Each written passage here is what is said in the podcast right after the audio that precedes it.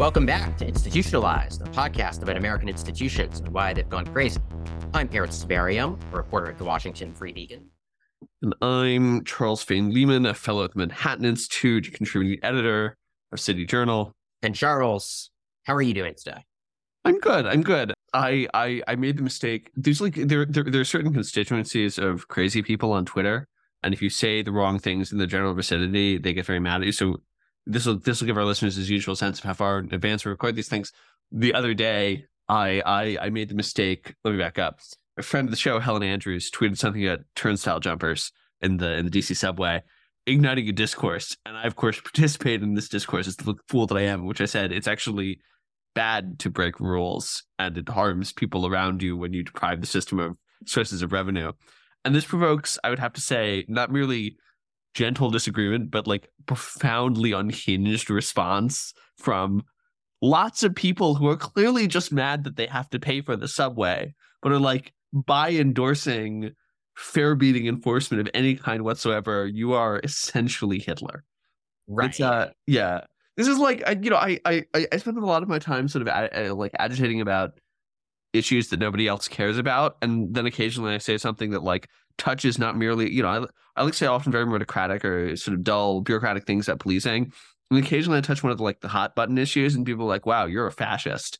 like, I don't think that's true, actually. What were they? So were they accusing you of being Hitler or of being racist? Yes. I mean, Hitler is. I, I, I don't know how to tell you this, but well, I mean, I mean, actually quite Hitler, racist. Hitler was racist, but like, but like, it depends. You know, the charge can be different, right? Sometimes people are like, "You're Hitler," is in your like authoritarian, and then the but the other emphasis will be you're Hitler in the sense of, you know, you hate minorities because fare dodgers disproportionate. I mean, it's you know, there's different kinds of arguments that that they make to say that you're evil. Right, right. Like, it was, it was, it was sort of an all of the above thing. But anyway, All this, this, like this, this interacts with with my experience of advocating for the death penalty on Twitter, where I'll say like, "Here's a heinous individual. It's good that we we should kill him." And the people will be like, Right. "You are awful. You are you are a horrible abhorrent." We're you know bloodthirsty freak, and I'm like, no, I just think this person deserves to die. That's actually how humans have thought about many crimes for most of our history, and it's it's a basic moral intuition, and So- it's good to have. So on that, on that, That was bloodthirsty That was the segue. hit Mary Hitlerian note, Nah. Charles, what are we going to be talking about today? We're talking about capital punishment, which I think is is I've wanted you wanted to do a show on capital punishment for a while for a while. I mean, I I do too, but really, I think almost you're you're the target audience here. Yeah, I mean, look, the death penalty is I I, I think sort of peculiar as a as an institution in American society in in sort of the amount of heat that it generates relative to the amount of the, the amount of force it actually exercises. Relatively small number of people are executed every year in the United States. We talk about why. But even even at its peak, it's a couple hundred today. You know, in the past several years, it's order ten to twenty. You know, there's a subject of constant debate and attention. Each execution receives massive media scrutiny. It's also, you know, I think the the death penalty is is one of the sort of literally the death penalty was is is an education in the absurdity of the American legal system, American legal precedent. And you know, I think I I think capital punishment is also capital punishment is also a live political issue in the sense that the former president Donald Trump brought back federal executions first time in two decades. Now the current president Joe Biden established federal moratorium on the death penalty yet again. I think it's sort of a live question of how he's going to move on that. But anyway, look, you know, I think I think the capital punishment is interesting because it is at the intersection of a live political debate with real moral stakes, and it is almost impossible to talk about the death penalty without ultimately talking about profound moral questions. So I think it's really, you know, look, my my view, and we get to we get to my views more generally. My view is the capital punishment is sort of the fundamental question of the justice system in America. Like everything that you think about just about criminal justice in the United States and more generally can be distilled into the question of capital punishment. Aaron, what are what are what are your thoughts on the topic before we get to our guest? Yeah, so I'm genuinely agnostic on the death penalty. Its opponents often strike me as opposed to the very concept of retributive justice, and I think that's crazy. Obviously, retributive justice is a real thing. Those who do wrong deserve some kind of punishment.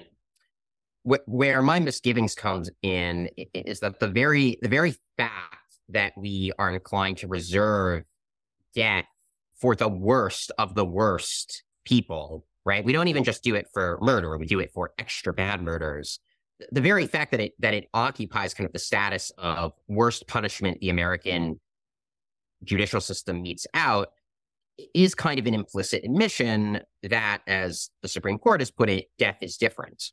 And the difference and the finality of death relative to other sorts of punishments does engender some misgivings on my part about it, partly related to, you know, just the familiar what if you kill the wrong person type of thing. And also, you know, I, I can understand why people are uncomfortable with the state deliberately deciding to mete out this finality when fundamentally it does not have to. So I understand the objections and am sympathetic to them to some extent, but I also understand the the pull of the death penalty. So I guess my goal in this conversation is to push Charles and our guests to address what I think the best arguments against the death penalty are, and to see if they can convince me that rather than being a death penalty agnostic, I should be a diehard death penalty fan. So without further ado, Charles, do you want to introduce our guest? Yeah, absolutely. Our guest today is Charles Lane. Charles is a, he's an editorial writer and weekly columnist at the Washington Post. He joined the Post in 2000 as a editorial writer, also worked as the Post Supreme Court reporter, but he's also the author of a book on capital punishment, Stay of Execution, Saving the Death Penalty from Itself. Charles, thank you so much for joining us in Institutionalized. Thank you guys for inviting I me think on. This you- this this is not a cheerful subject, but if anybody can make it interesting, it's got to be us, right? You're Yeah. the you're our second guest named Charles. We've had zero Aarons and now two Charleses. well, there's a real problem because not only are we both named Charles, but we can't even say Charles L Right. to distinguish Yeah. one from the other. So why don't you just call me Chuck, which is what most people call me. All right. Well, so so Chuck, one thing we like to do on the podcast is to start by asking guests to kind of steelman the best argument against their position. So you, despite being critical of some aspects of the way the death penalty works in America, have nonetheless maintained that it has a role and it is legitimate. So could you sort of give us what you think the best argument against the death penalty is, sort of the best argument for just completely getting rid of it, and then explain why you don't ultimately find it persuasive? So I guess I consider the best argument because it's the most consistent argument is the pure abolitionist argument. No death penalty under no circumstances. It's like I compare it to pacifism, you know? It's like it's a clear principle, it admits of no exceptions, it can clearly guide the law and clearly guide government's behavior and, you know, it's rooted in a lot of sound, you know, honorable moral thinking that it's just wrong to take a life if you can avoid it. And that goes kind of double for the state, right? So actually, I don't think it's hard, at least for me, to identify what the strongest argument is against capital punishment. You know, and, and frankly, I think a lot of the other arguments that are raised against it are just almost like embellishment or an effort to kind of come up with something that seems more tough minded than that. For example, oh, well, you know, it's, it's cruel and unusual because this or that method is too painful or that it's be, and, and I think even though this is a historically true argument that it's racially disparate, even that is not the, the most convincing because it raises the question, suppose we could devise, and maybe even in the day of artificial intelligence, this is like a real possibility. We could devise a computer program, right? That selected people scientifically for death eligibility and was completely free of any kind of bias, racial or otherwise. Would you be for the death penalty then? You know, the answer to that question to me would have to be no if you if you were a true principled opponent of the death penalty. So I think that's the best argument against it. Now, am I supposed to try to refute that? I sort of partially did. Yeah, well, I mean, I mean, I guess just explain why you ultimately don't think that it's always morally wrong to for the state to deliberately take a life. You know, and and I dealt with this in in my book a number of years ago, which which grew out of my experience actually of covering a lot of death penalty litigation at the Supreme Court and sort of parsing in detail and reporting the details of cases. And I started out as like a real opponent of the death penalty on on these practical and procedural grounds. And just finding over and over again that a lot of the claims that were being made about whether it was the racial disparities, whether it was the possibility of actually innocent people being executed, whether it was claims about the pain and suffering imposed by lethal injection. When you really drill down into them, they very often fall apart on close ex- inspection. And then I compared that to my awareness of there being certain cases where even people who oppose the death penalty kept their mouths shut about it in certain mm. really heinous crimes. One I remember very vividly, maybe you guys don't, was the DC sniper case back in the early 2000s. Yeah. And, you know, John Allen being Muhammad, forced to, I remember being forced to stay inside during Yes. So John Allen Muhammad, who masterminded this horrible terrorist rampage around the country, was put to death by Virginia and almost no one complained. And the same goes for somebody like Khalid Sheikh Mohammed, where the author of 9-11, where even Eric Holder said, we're going to put him to, we're going to put him on trial and we're going to put him to death, conveniently right. ignoring the fact that he might not be guilty. and, and those kinds of cases that, that tells me there's a, they sort of bespeak the fact that even people who oppose the death penalty themselves kind of deep down can think of cases and crimes that are so horrible that it that they warrant it. Well, and is- I just I just try not to be hypocritical, you know, and I think it's a little bit hypocritical to harbor that view deep down, but somehow try to like suppress it and not not act on it. Right. I'm, this is this is you know a live problem of the Biden administration where Biden you know Biden justice has this moratorium that everyone knows. You know, it's it's allegedly about the procedure of federal capital punishment. It's really because they want to sort of not use the death penalty, also not full on abolishing it. And yet, nonetheless, the Biden DOJ waived through continued prosecution of the Miami church shooter, Dylann Roof, the guy who shot up a historically black church, because it was really hard for them to come around and say, no, actually, we even think he shouldn't get put to death. I want to I want to go back for a second though, just to talk about. I mean, you know, there, there's such a tangle of issues here. But you worked as Supreme Court reporter.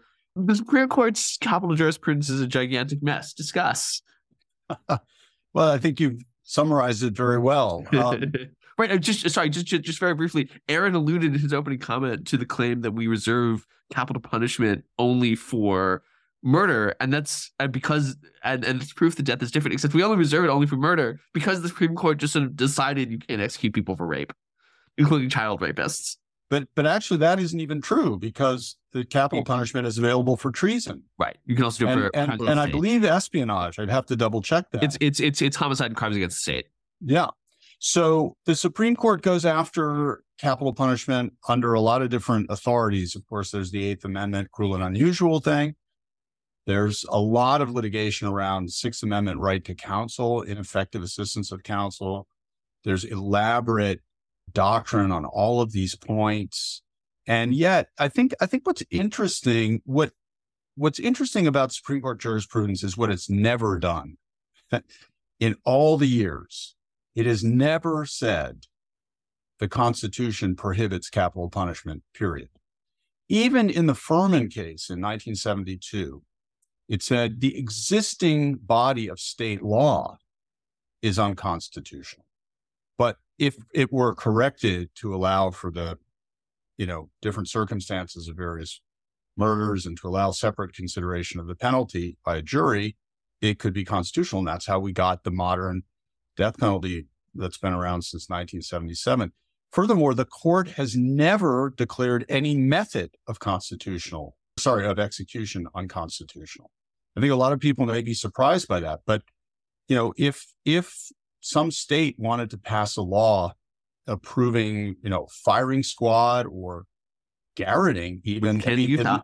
yeah. I mean, at least on paper, the ha- hanging, these things would be, at least on paper, constitutional. They'd be challenged. But, and so, and so I think that, that too is kind of revealing, isn't it? That for all the misgivings and all the litigation and all the struggle it's never, the court has never felt it had the authority to abolish it. And I, I, I, of course, there's a sound constitutional reason for that, which is that it's implied in the Constitution that it is one of the penalties that can be imposed.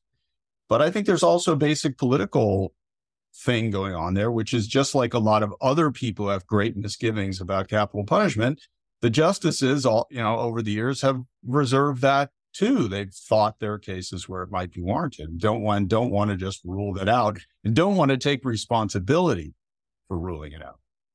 I think another another another I think important feature of capital punishment is is sort of the mismatch between elite opinion and and popular opinion. On the one hand, there's there's there's a survey that I like comparing basically the research study comparing Democratic donors versus uh, the Democratic base, and capital punishment is actually the issue on which donors were most out of step. And you see this reflected media coverage of capital punishment. You see this reflected in how much attention is given to capital punishment as an issue among justice reform organizations relative to in I think 60 years of polling, a majority of Americans have exactly one time said that they oppose capital punishment for murder once. Like even you know every, every year, every year people try to trumpet the headlines where only 55% of Americans think capital punishment. So so I mean, do you uh, think capital punishment is is acceptable for some instances of murder? Do you agree with that analysis? And if so, what do you sort of make of that of that elite elite sort of popular mismatch? Well, I think there's clearly something to the elite versus popular mismatch that you described, but if you'll forgive me, I'm going to sort of delve into it a little bit because this is a big theme in my book was the re- relationship between trends in public opinion and the actual law on capital punishment. They're closely related. Just a footnote though, and I wrote about this recently in the context of another case, the Buffalo massacre, the massacre in Buffalo, 10 black people by a white supremacist shooter, which the Justice Department is considering putting in the death or seeking the death penalty and many of the victims' families who are Black are interested in having the death penalty pursued, even though civil rights organizations, the elite, so to speak, are against it. Interestingly, there's a Black Americans are the largest or, or, or the least pro death penalty of any group in the country, and they're evenly divided. In last poll, I saw 49 to 49. But even there, there's a discrepancy between college educated and non college where the college educated are somewhat more against it. So it holds up. Look, I think this is a long standing, what am I trying to get at here? It's like everything else in our society, every issue has become more and more polarized. The, the division is more and more based on levels of education and region and ideological priors. And yet, for all that, it's interesting how you know, relative to maybe some other issues that have gotten polarized, there's still 50 plus percent of the general public supports the death penalty for murder in at least some cases. And it ebbs and flows with the background level of violent crime. If you look at if you look at history, and Mark Ramirez of Arizona State University calls this punitive sentiment, right? The general that can be measured by various polling data the punitive sentiment of the country sort of becomes more or less punitive depend with a kind of a lag depending on how much violent crime is going on. And I think de- the death penalty, pro death penalty number peaked, an all time peak at 80% in the 90s when crime was kind of out of control. And it's drifted down as crime has slowed. So, a real question I wonder about is whether there's going to be any resurgence of pro death penalty sentiment if this uptick in violent crime that we've been going through turns out to be more durable and whether states like even start trying to reinstate it, you know? But the last point I'll make on this is that I think it's way too often overlooked that when people say, well, you know, all these states have repealed, we've gone down from 38 who had the death penalty in 2000 to 27 today and so on. The death penalty still exists in the whole country in the sense that there is a federal death penalty. And I just talked about the Buffalo, New York case. New York does not have a state death penalty. Uh, I think it does. It's just it's just suspended, but it's still on the books, and they could fix okay, it. Okay, but very easy fix. Yeah, but you see, they they wouldn't yeah. prosecute under state law. Massachusetts hasn't any death penalty, but Dzhokhar Tsarnaev, the Boston massacre bomber, is getting it under the federal authority. And so it's a lot more it's a lot more nuanced than a lot of the discourse, which is let's face it, is basically dominated by people who oppose capital punishment. They're the most outspoken on this. Would would let you believe.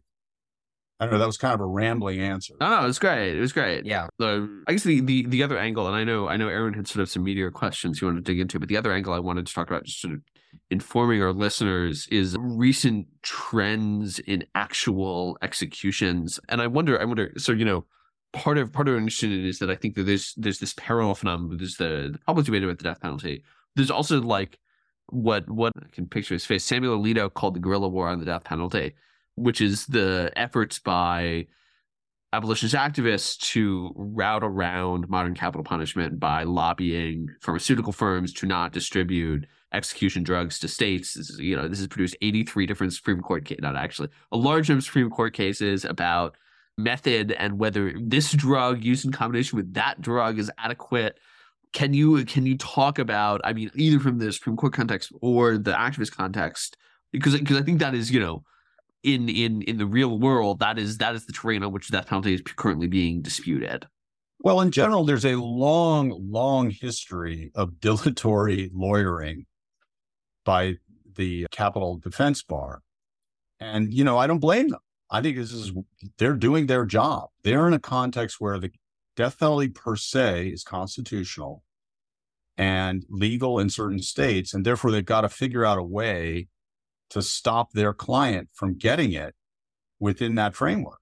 And so they do litigate all kinds of things that, you know, a bewildering range of technicalities, including in recent times, the um, so-called drug, I, I hate this term, but it's called the drug cocktail that is administered as part of lethal injection.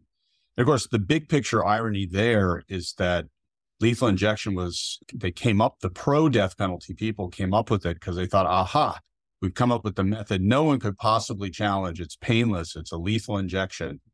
But you know they there has been research done that suggests you know there could be short term but intense burning sensation that isn't detected because the inmate who's being executed is in a induced coma for a moment. And I mean, frankly, there's a huge irony here, which is that practically the same sequence of drugs is used in euthanasia in in Europe and Canada. Query it's whether the topic that, of our of our show. Yes, query whether that's a contradiction or not.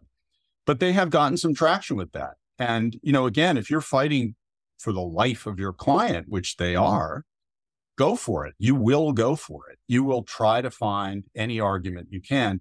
What's interesting to me is that the Supreme Court has sort of allowed these things to kind of go on, but has never yet, and I don't think with this lineup on the court is going to, said, no, lethal injection is unconstitutional. They've allowed litigation to go forward on it, but have never definitively ruled it out. I think Um, they've, they've been pretty explicit that there has to be there, there has to be some method. Right, this is the whole Glossip point. There has to be some method that is illicit. You can't just sort of iterate through. Yeah, I, I just and then I want to kick this to Aaron. My my favorite example of this, just to sort of highlight, is the two separate cases for the court. Vernon Madison, who's a who's a was a death row inmate, died on death row in Alabama. Before he died on death row in Alabama, he'd been in litigation so long over his capital sentence that he had grown old enough that he developed vascular dementia. And so his lit- his defenders said he can't remember his crime there because he has vascular dementia, because we've been trying to get him off death row for so long. Therefore, he cannot be held accountable for his crime. Therefore, you cannot execute him. Well, Justice Wait. Breyer, in a related vein, Justice Breyer wrote many dissenting opinions arguing that the delays in administering capital punishment rendered it unconstitutional because the delays were cruel. And of course, Clarence Thomas responded, well, you know, just if you, you'd get out of the way, Stephen Breyer, that they could hurry it up. Incidentally, I think that that raises a paradox here, which is that there are many people on, not exactly a paradox, sort of an irony, that there are many, many people on death row we all know are never going to be executed.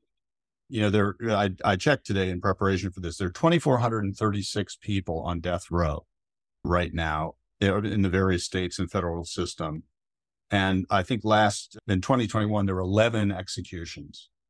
So obviously, most of them at that rate would grow old and die before they were ever executed. Number one. And number two, of the total people on death row right now, one third are in two states, California and Pennsylvania, 690 in California, 138 in Pennsylvania, where there are moratoriums on executions in place. So we have, I, you know, if I were Henry Kissinger, I would say we have a declaratory death penalty. You know, that we, we declare the policy of executing people, but we don't actually follow through on it. And I would just throw out to you guys as to whether that might not actually be with a wink and a nudge, kind of a good way to do things. You know, communicate the idea by by sentencing people that their crimes are so horrible, but not actually risking the terrible scenario Yeah. of executing an innocent person by actually doing it. That's interesting. A- that's, well, I- that's that's that's a theme that we've we've that that recurs on this podcast. That well, Charles, you can say something, but I was just going to say, I mean, Charles is a fan. What's his name? The Mark, the, the drug guy who you Mark like, Kleiman. Yeah, Mark A. R. Kleiman. Yeah, like like like you know, or like the sort of importance of of you know conveying standards. That's really. Oh, you're talking also- James Q. Wilson. James Q. Wilson. I talked about in the other in the other episode. Right, Um, but the, the, the sort of idea, I mean, there's sort of this idea. We've we've also talked about this with assisted suicide, where it's like, well, you know, you maybe don't want to legally do it, but you kind of turn a blind eye. I mean, this is almost uh, this is a related but almost inverted thing, where it's like you you say that it's legally you allow it, but then in practice you really don't, and the goal is to sort of through the law express the community's values and express the the idea that people deserve to suffer without risking the, as you say, kind of potential negative consequences of actually instantiating that idea in, in practice. I have a lot of like philosophical questions about this. I before I do the philosophical questions, I do just one last piece of kind of stage setting. There's two very common objections to the death penalty that are, I would say, are proceduralist objections. One, one is about sort of the racial disparities, and the other is that the disabled tend to be disproportionately mentally i mean sorry that the people on death row tend to disproportionately be mentally retarded or have some kind of mental problem. Or at least those are two claims i have heard. So could you just briefly describe how true or not those claims are? Well, the racial one is definitely true historically. You know, I, I, I forget the exact numbers, but I went over them in my book, and there were hundreds of people executed for rape in the United States prior to the 1970s. The vast majority of whom were black. And I think right there is uh, kind of all you need to prove that the death penalty was a racist institution in our history. I think it's been more difficult to sustain that case, although there's certainly some validity to it now. The arguments get more complicated because, for example, instead of arguing that Black perpetrators are more likely to get the death penalty, the argument, the more modern argument is to say that people who kill white people are more likely to get the death penalty. And that in some way, this is a a reflection of the devaluation of black lives. which is crazy because because the most homicide is intraracial. Well, I, I, I think there's something to, I'm not sure I would say crazy, but I, I think there is something to your point, Charles. And, and I, and the point I made in my book was, was slightly different, which was remember, it's not just a state by state situation here. It's a county by county, which means it's a prosecutor by prosecutor, which, and, and in certain places like Baltimore at one time, or the Bronx before, I believe it was the Bronx before New York abolished the death penalty, certain black elected district attorneys said they would not pursue, categorically would not pursue the death penalty and or jury pools that were majority black either would not apply the death penalty or it was not even sought because the prosecutors knew it's more likely that you will be denied the death penalty by a black jury pool. And in that way, and I went through the data in my book, I don't have it at my fingerprints, but there was a kind of a paradox, which was that one reason fewer black victim potential death penalty cases were pursued was was like a paradoxical outcome of black empowerment in politics. That is to say, like blacks were on juries, blacks could vote, blacks could serve as district attorneys, and that had not been true in the past. So, mean, again, I don't want to completely discount, I don't think you can and or should completely discount the racial disparity in the pursuit of the death penalty against black perpetrators and or people who kill whites. But I think I think it's a more complicated picture than that. So then your second off-stated objection is again is the potential to the uh, frequency of measured mental disability by certain definitions of mental disability some of the time Yeah. test you well what what what I and if know you the- all of them I covered the case about what used to be called mental retardation is now called intellectual or cognitive disability, I think. And the court agonized with that in two different cases and eventually barred it, which led to a whole lot of follow on litigation, of course, about how this should be defined. And even if you could define it either by an IQ score or other indicia, who should be the decision maker and how should that decision making process be structured? Should it be done by a jury? Should it be done?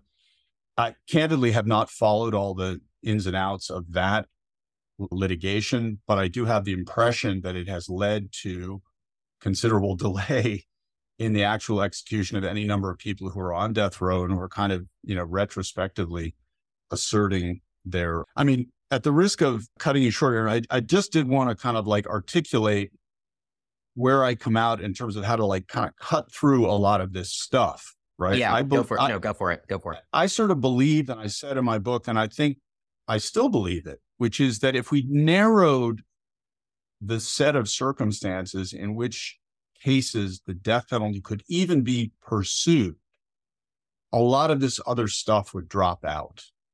Right. Like, I don't believe a convenience store holdup where the guy shoots the clerk and kills him, tragic and horrible and criminal as it is, should even be a death penalty case. And a lot of them were, you know, in the 80s and 90s. Right. My my gut is the death penalty should be reserved for extreme crime, you know, 9/11, maybe the massacre in Buffalo, frankly. The closer a crime is to a kind of war, an act of war, you know, the better I think it corresponds to a state response kind of on the same level.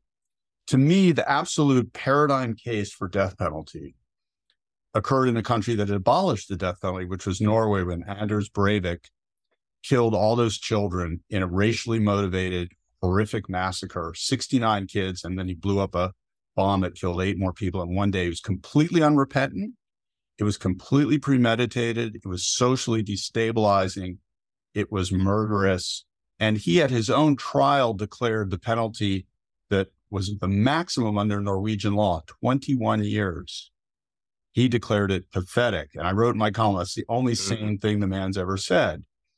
And, you know, I, I think a crime like that is, is clearly in the realm where the death penalty should be considered. And the, the more we could do to just sort of, you know, take off the table a lot of debatable cases, you know, the, the clearer and the less, the, the less difficult this issue gets. Sure. So, so what would you do about a case where it's it's not necessarily a terrorist act, but it's incredibly sadistic? So, say mm-hmm. I, I- I'm going to com- kind of construct a hypothetical based on lots of different Law and Order SVU episodes, you know, seen, mm-hmm. but but you know, imagine like you know trigger warning or whatever, like someone you know break. There are real things like this, like breaks into the house, like rapes an entire family, like, you know, ties up the mother, rapes the daughters in front of her, then rapes the mother in front of the daughters, then like cuts off them slowly and then sets them on fire, laughing the entire time. You know, just like pure psychopathic evil, right? What I mean, eh, eh, would you say that that and there's no dispute that he did it, right? We we have video evidence, we have DNA evidence, we know he did it. He has he laughs maniacally in court saying, Yes, and I would do it again. You know, that case, like, would you also say that's a pretty good candidate for death penalty? You have a vivid imagination, Aaron. But yes, my answer to i was is going to yes. describe real crimes Yeah. should I have mean, that and cases like that happen. happen. So, so, and this is something else I said in my book is that, you know, what, and it, eh, you know, the, of course, the objection that can be raised against anything I'm about to say is like, oh, well, where do you draw the line? How do you know that's over the line? And, and, and of course, that's an objection that can be raised. I'm, I'm, I concede that, but mm-hmm. I think, I think I had been earlier making the case that the quantity of the number of victims and the kind of de- socially destabilizing mm-hmm. character of the crime But yes, the, the, the sort of outrageously heinous nature of a crime, even if it is not as socially destabilizing as something like 9-11 or what Anders Breivik did, I think is also a potential area. I mean, I have to say, just on a very personal level, I had great misgivings with what the court did about categorically banning the execution of people who rape small children. You know, I think in 2007. Yeah, I mean, I think that's something where a, a lot of people, a lot of people would agree with me that that's something that could be right. contemplated. It's a closer call than cases that involve death. And so I guess what I'm getting at is that I think the, you know, we all kind of know it when we see it, when something is that aggravated as to kind of like enter into the realm. But I guess maybe the one thing that distinguishes my thinking about this is that I do tend to put a little bit of weight on the the multiple number of victims from a single mm-hmm. offense, right?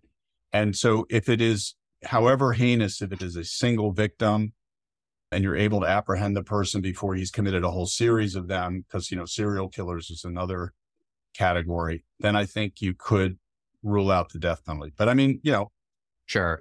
I think I, am I'm, I'm willing to get into the line drawing game. Yeah. Well, I, is, I asked, but, but but but just just very briefly, I think I think that the line drawing game is sort of part of the challenge of it. Look, the, the a strong case, a steelman case to the abolitionist position is that ultimately, if the argument is, and I agree with the argument, the argument is that death there are certain crimes to which heinousness as a as a quality qualifies the offender for death heinousness is always you, you can't just write a law that you can write a law that says if it's heinous enough you can execute them. But it's really hard to articulate its principles for what heinousness is.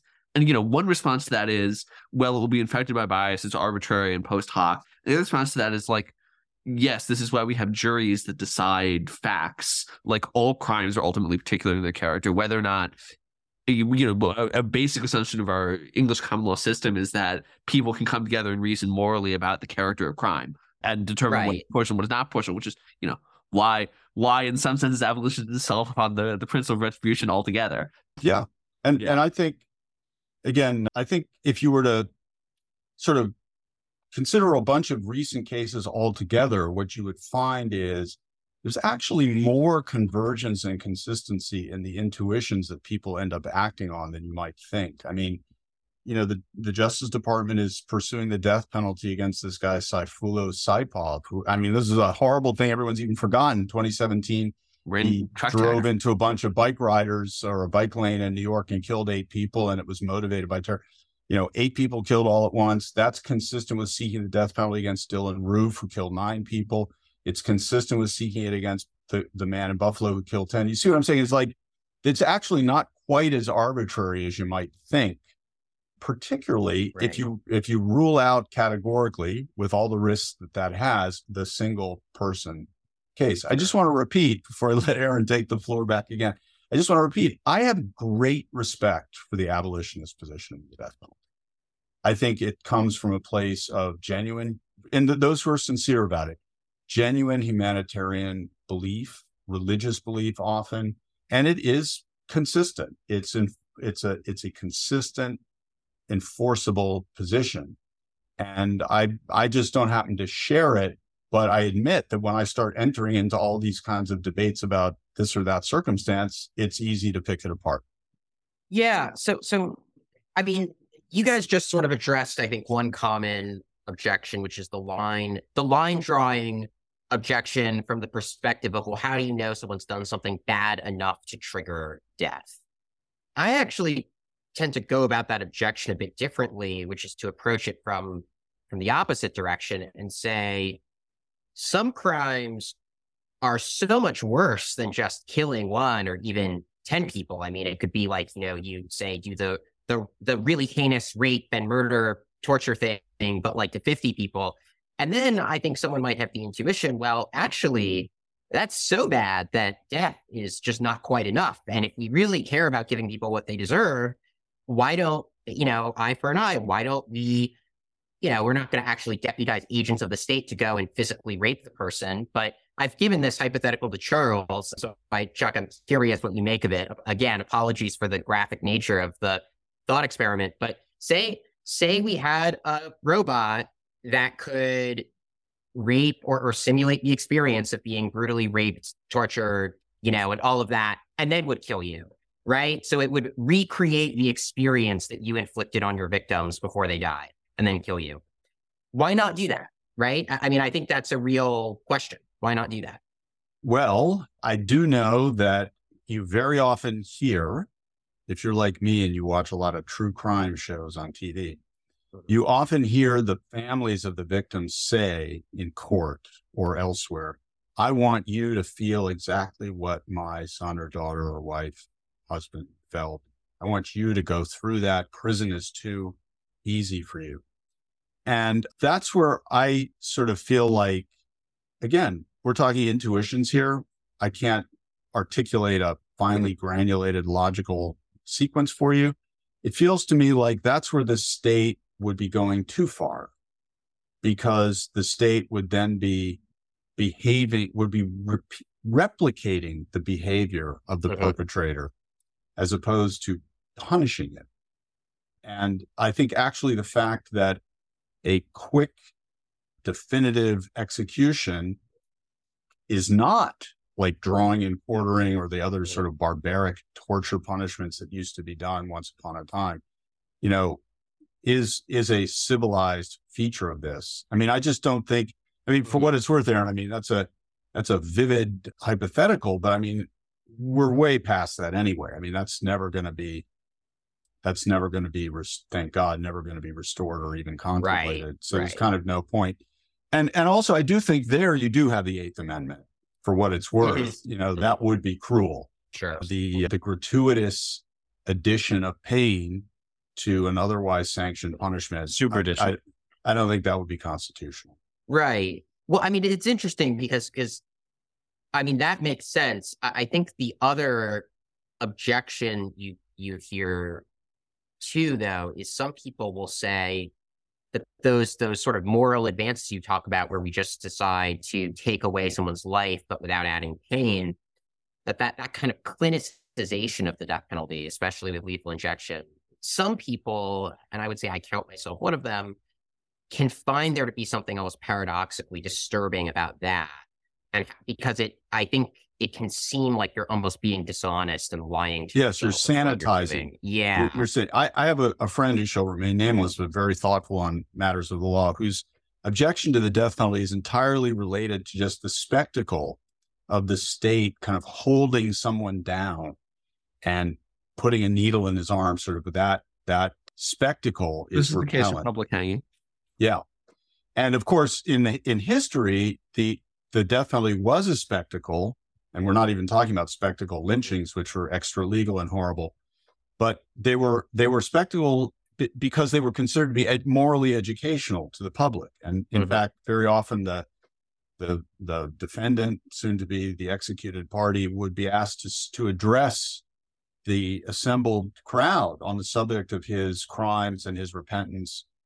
There would be clergy present and so on and so on. There's a man called Stuart Banner, who's a very smart law professor, has written a whole book on this It's fascinating, the history and of the death penalty in colonial America. But I digress. I mean, I, I would say that going against your sanitization concern is an, is one I raised in my book. I think this is a really tough question, but I think it's relevant, which is the question of specific deterrence. Okay. So very, or incapacitation. So very often the death penalty is discussed as to whether or not it is a deterrent. And interestingly, we haven't discussed that too much. You know, it, it prevents other people from committing the same crime. But with respect to extreme wrongdoers, especially in the political realm, the need to incapacitate particular individuals definitively beyond any possibility that they would escape from prison or later talk their way out or whatever is a very interesting argument, I think, in favor of certain capital punishment. When I was in Germany writing my book, and I, I was asked to give a lecture at the Ber- American Academy in Berlin on the subject of capital punishment. It was a German audience. And Of course, they're very anti death penalty, and they I think America is a barbaric country. I asked this German audience if they believed that Hitler should have gotten the death penalty. And none of them raised their hands of course. And I said, but it's a trick question. You can't, can't trust the Germans. it's a trick question because what I meant was should Hitler have gotten the death penalty for the beer hall putsch in 1923? You know, he was arrested for treason not long after Bavaria had abolished the death penalty. So if he had been hanged for treason in 1923, we would have spared ourselves a lot of problems. I think about this a lot in the context of Anders Breivik, who will get out of prison. Eh, there's a good chance the Norwegian system will allow him to be kept in for his whole life. But if if he were to get out of prison, in, he was very young when he was put in, in his 40s or 50s. He's a he's a cult figure on the ultra right in this world. He's he's he's become a martyr and what would be the consequences of releasing him back into society when he still has the vitality to lead a political movement? I, am I think there are people for whom that is a relevant consideration. Khalid Sheikh yeah. Mohammed, terrorists, people who are potential leaders of extremely destructive movements who have already been killed. Yeah. Uh, so anyway. I mean, uh, and, and I would imagine Ted Kaczynski, who still gets mail all the time, even though I mean, I mean, Florence. You could also, I, I wonder. Well, you know, you maybe worry about the act of killing creating martyrs too. Mm-hmm. But I also wonder if, you know, subject to the constraints of sort of not doing it in a really libertarian logic, brutal. Yeah. Well, you know, you, you, you if you, if, if you kill somebody, people will be less afraid.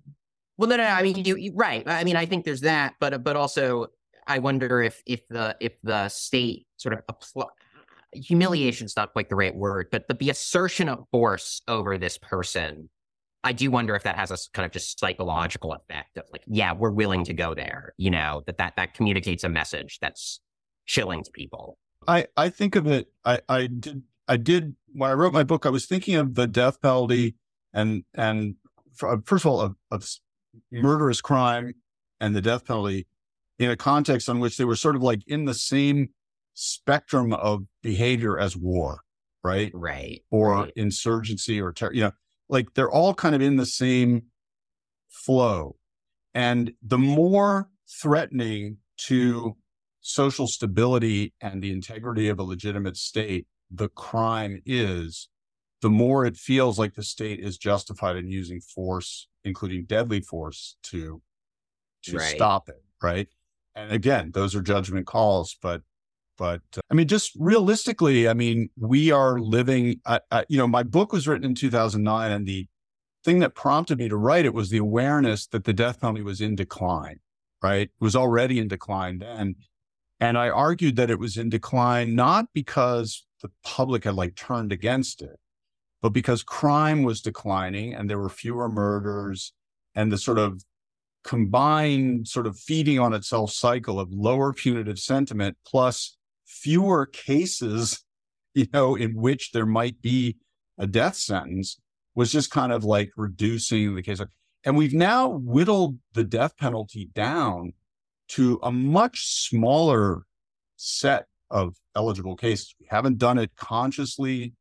We haven't done it in a consistent manner, but I'm impressed by the fact that we've done it. You know, we've contained the death penalty. And I think we're getting possibly we're getting closer to a death penalty that is even, even as it's getting smaller is getting more legitimate you know what i mean? Well, i think but, but, but i think that's that's a it's almost certainly under inclusive right? Like look it's it's it's it's a real question where the guy who shot who killed 10 people in a racially motivated massacre will get executed or not because new york state refuses to do its duty and the federal government is waving its hands in the air. So you know i i i can concede that we we've gone maybe we've got a little focused, but it still seems like we've gotten too focused. Well, I mean, you know, that's for the jury. I mean, don't forget what our law is. The constitutional law is that the, the death penalty has to be, they have to weigh the mitigating and aggravating factors before they, right? Just getting through the door of committing the crime that renders you eligible for the death penalty doesn't solve the mitigating and aggravating problem. And I think that's appropriate. There might be, I haven't studied the case of this horrible racist who killed the people in Buffalo, but for all I know, there is some mitigating factor, some element of his childhood. I mean, look at the kid who massacred all the students at the Marjory Stoneman Douglas. You know, I think his life story is extremely sad, traumatic, and you know he killed a lot of people very cold bloodedly. But given his youth and his circumstances, I think it was reasonable for a jury to take that into account and mitigate. I don't feel the same way toward him that I feel toward John Allen Muhammad, who was a grown man who coldly pursued and hunted people. You know what I'm saying? It's just Yeah. I think I think the under inclusive thing is the error I would rather have than than certainly than over inclusive. Well, so so it's interesting because I think your your the, the the implicit case for the death penalty. And I think I think I think after this we want to we want to sort of do closing Yeah. Sorry, sure. Yeah. Yeah, so the implicit moral case you you've been advancing it. I mean, seems to center on the kind of essentially antisocial, even anti-civilizational nature of certain acts, and it's almost you've kind of, I think, not stated but implied that this is it's not just about giving people what they deserve, but it's about like reinforcing and expressing a community's condemnation of it and sending a message to other people. There's kind of so there's that expressivist function, but I think that this is sort of the last mm-hmm. big philosophical quandary I want to let both of you grapple with is you mentioned earlier the Stephen Breyer argument that, well, he's forgotten what he did. So is it, are we really even killing someone who's meaningfully culpable now, right? If he lacks any kind of psychological connection to his crime, right? I mean, I think that is an interesting question. And another is like, so suppose they haven't, suppose there were a rehabilitation pill we could give people that would completely remove their propensity to violently offend in the future and would also cause them to develop this hitherto unknown moral sense where they suddenly are like, oh, wait, wow, yeah, that was horrible of me. Jesus, I feel terrible. And, and truly, uh, upon taking this pill, like, you know, came to realize and, and feel deeply like how horrible they had been. I guess sort of my two questions are one, if someone took that pill and repented for their crimes as a result of it, would they still deserve to be executed? Are they really still meaningfully the same person who committed the crime? And then the other question is supposing such a pill existed, would it be better to give that person the pill than to execute them? well, lucky for me, that pill doesn't exist because that's a really hard question, which which we'll probably never face. There are, I mean, there's no pill, but there are people who have been rehabilitated and got executed anyway. You know that that has happened um, Mhm. many times, and it's it's it's a little bit anguishing, you know. And I think I think those are cases. We haven't talked about executive clemency, which I think is actually the most underutilized power in the mm. whole system of the U.S. government and the state government, because governors are chicken. They don't want one of one of the the one position on the death penalty I cannot respect at all is the position of the governors, and there've been a number of them who say, "Well, you know what? I I have terrible moral qualms about the death penalty. I'm as long as I'm governor, I'm not going to sign a single death warrant." And yet, they won't grant executive clemency and mm-hmm. remove the death penalties. And so I don't know if there's if there could be a pill, but I think if there are people, and there there have been, who truly change on death row, who make some kind of moral transition, they should they should get a, a fair hearing for executive clemency. I really believe that. And and then, you know, that's a safety valve in the system for that. But mm-hmm. I think at the same time, it doesn't change what they did. You know, that that has to be punished Right. somehow. And interestingly, I think that shows why there's a certain accidental poetry in sentencing people to death, but not putting them to death Yeah. because it accomplishes, it sort of discharges society's moral re- repugnance toward the act without actually facing up to the responsibility society would assume for executing someone, which even if that person meets all the criteria and goes through all the process, you still, it's still a very, it, it's, it's not a pretty thing. Nobody could ever be happy that anyone is ever executed. Yeah. Well, I mean, I think we want to go to closing thoughts, but eh, if, if I can invoke podcaster privilege and go first, Charles, what I think that what that leaves me with too is so uh, you kind of gave me a good good segue into sort of my last both worry about the death penalty and also a way to mitigate it, which is it always just seemed to me that if you if you know if you don't protract the the litigation over years and years, decades, you know, the, the risk is that if you kill people, you in effect deny them the opportunity to change and to feel the weight of their sins and to kind of fully repudiate them. And there is something I think tragic about actively and mm-hmm. deliberately denying someone the possibility for rehabilitation or redemption. And I do think that your kind of compromise solution of putting them to death, but kind of making it so that in practice, you know, or sentencing them to death, but but not actually, you know, usually putting them to death is a way to maybe square that circle.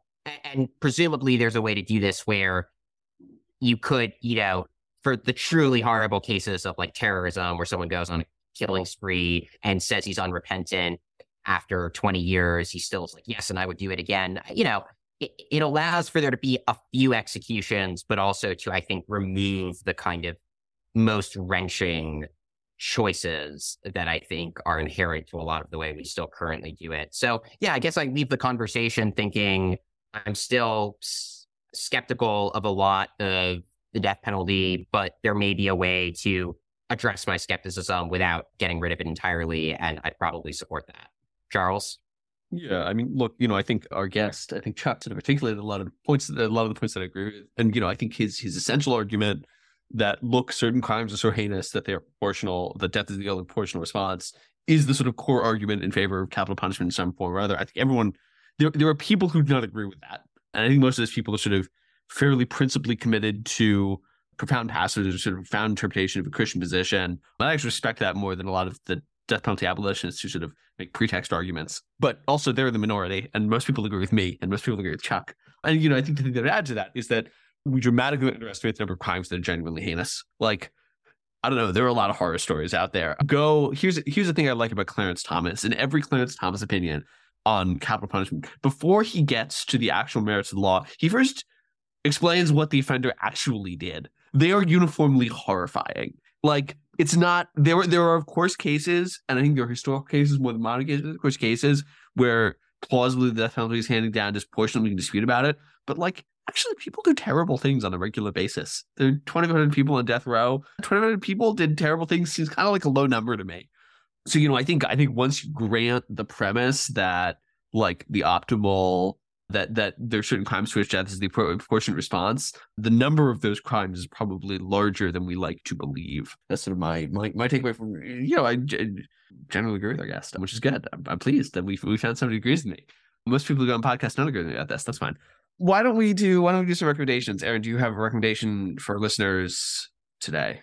Yeah, this is a movie that I think is probably coded as being anti-death penalty, but even whatever your thoughts are on the death penalty, it's just a good movie. It's called Dead Man Walking, and it's about this guy who is sentenced to death for a really, really, really, really heinous crime that he claims he didn't commit, and I won't spoil whether he did or didn't actually commit it. That's part of the movie, but I think wh- wherever you fall, it, it it it does a good job of laying out the moral stakes of the death penalty without, I think, romanticizing the people who are put to death.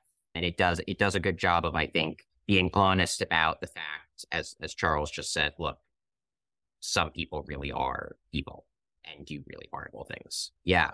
Let me let me just get one in real fast. My recommendation this week I, I maybe I don't think Chuck alluded to it. Maybe he did. My favorite book on capital punishment is Stuart Banner's The Death Penalty in American History, which is like it's what it says on the tin, folks.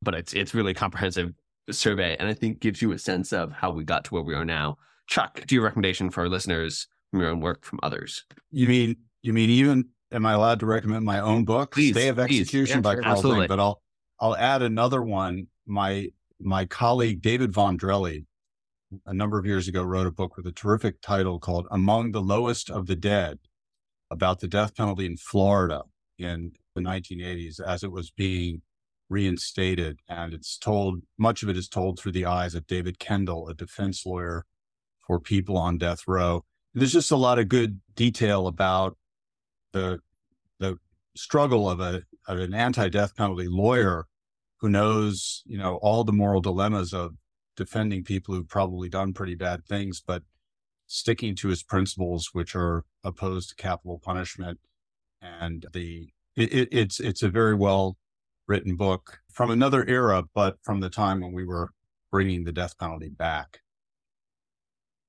Okay, well, thank you, Chuck, so much for joining us on Institutionalized. Thanks for having me. Thank you, as always, to our producers and Nebulous.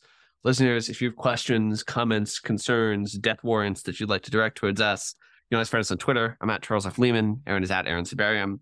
I think that's about all the time that we're giving to this episode. Until next time, I'm Charles Fain Lehman.